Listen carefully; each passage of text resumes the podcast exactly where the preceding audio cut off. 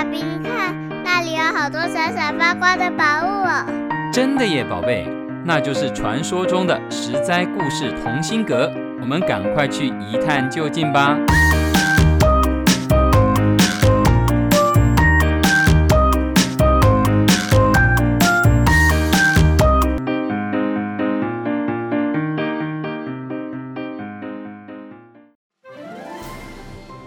各位亲爱的大朋友、小朋友，新年快乐！我是露露姐姐。鼠、牛、虎、兔、龙、蛇、马、羊、猴、鸡、狗、猪，这十二生肖里，只有龙是我们没有办法在农场里、在家里，或者是在动物园里头看到的动物。龙似乎是不存在于二十一世纪的动物，在西方的故事里头，龙会抓走公主，要靠王子来屠龙救美。在东方也有好多好多的故事都跟龙有关，但是龙真的存在吗？还是龙不过是神话中的动物而已呢？在中国的历史故事里，可是有很多人都见过龙哦。以前啊，甚至还有专门养龙。和管理龙的政府官员，所以露露姐姐就猜想，龙可能不是古人想象出来的神话动物而已，龙很有可能是一种绝种的生物。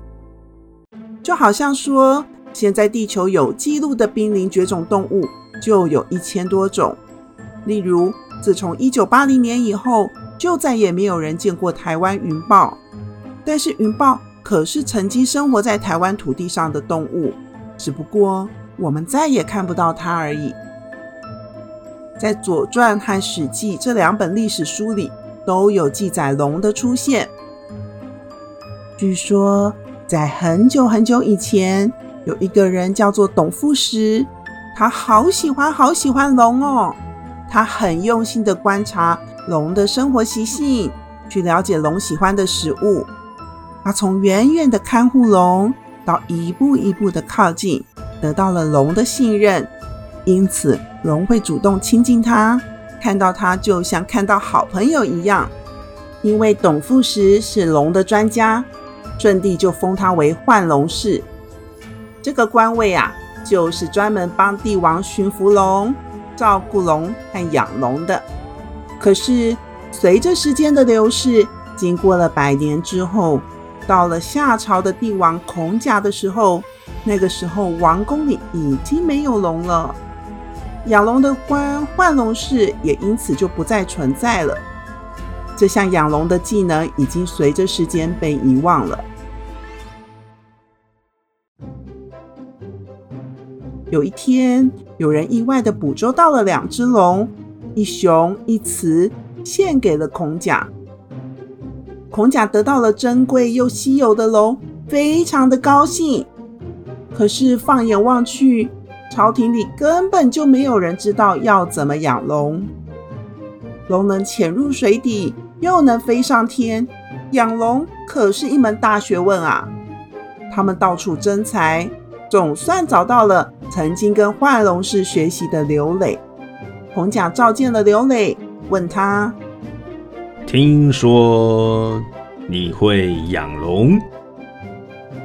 刘磊惶恐地说：“呃，臣根本没有见过龙，只是曾经听前辈老人说过一些关于龙的知识罢了。”孔甲说：“如果交给你两条龙，让你管理，办得到吗？”刘磊想：“这个养龙。”不就是给他们一个干净舒服的环境，准备最上等的食物，应该不太难吧？刘磊于是回答：“这个臣倒是可以试试看。”孔甲一听高兴了，他说：“好，那就封你做官，成为御龙士，负责管理那两只宝贝龙，你可好好照顾他们。”将来生一窝小龙，壮大皇家的龙源。刘磊领了丰厚的赏赐和养龙的重责大任，只要他能把龙照顾好，他们家族以后可就飞黄腾达了。刘磊凭借着以前听过的知识，把龙养在有山有水的地方，每天为他们精心准备食物。可是不管刘磊怎么换料理，那条雌龙却始终食欲不振。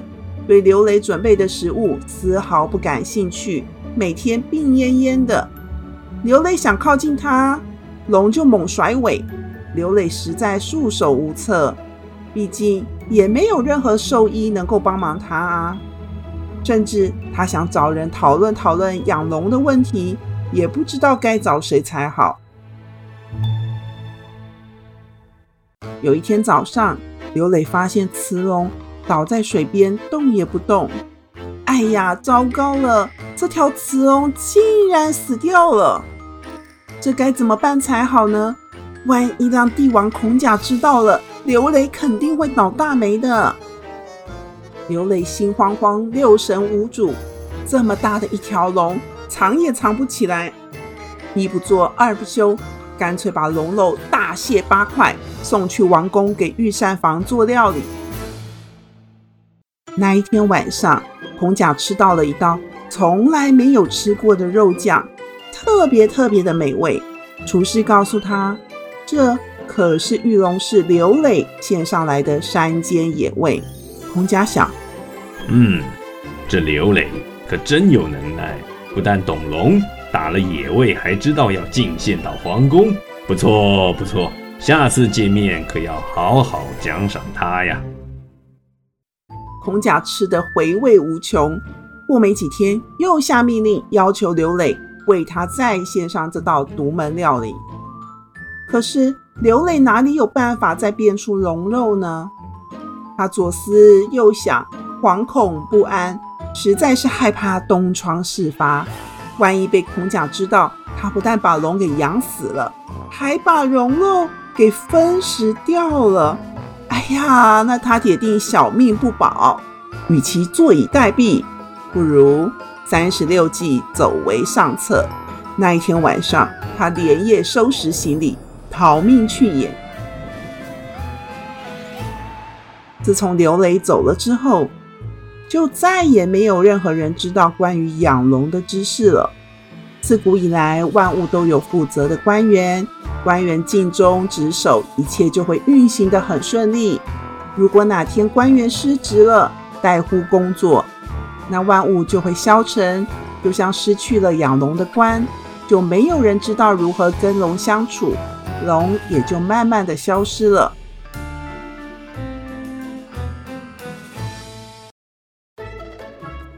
各位亲爱的小朋友，每个人都需要认真学习，做好自己分内的事。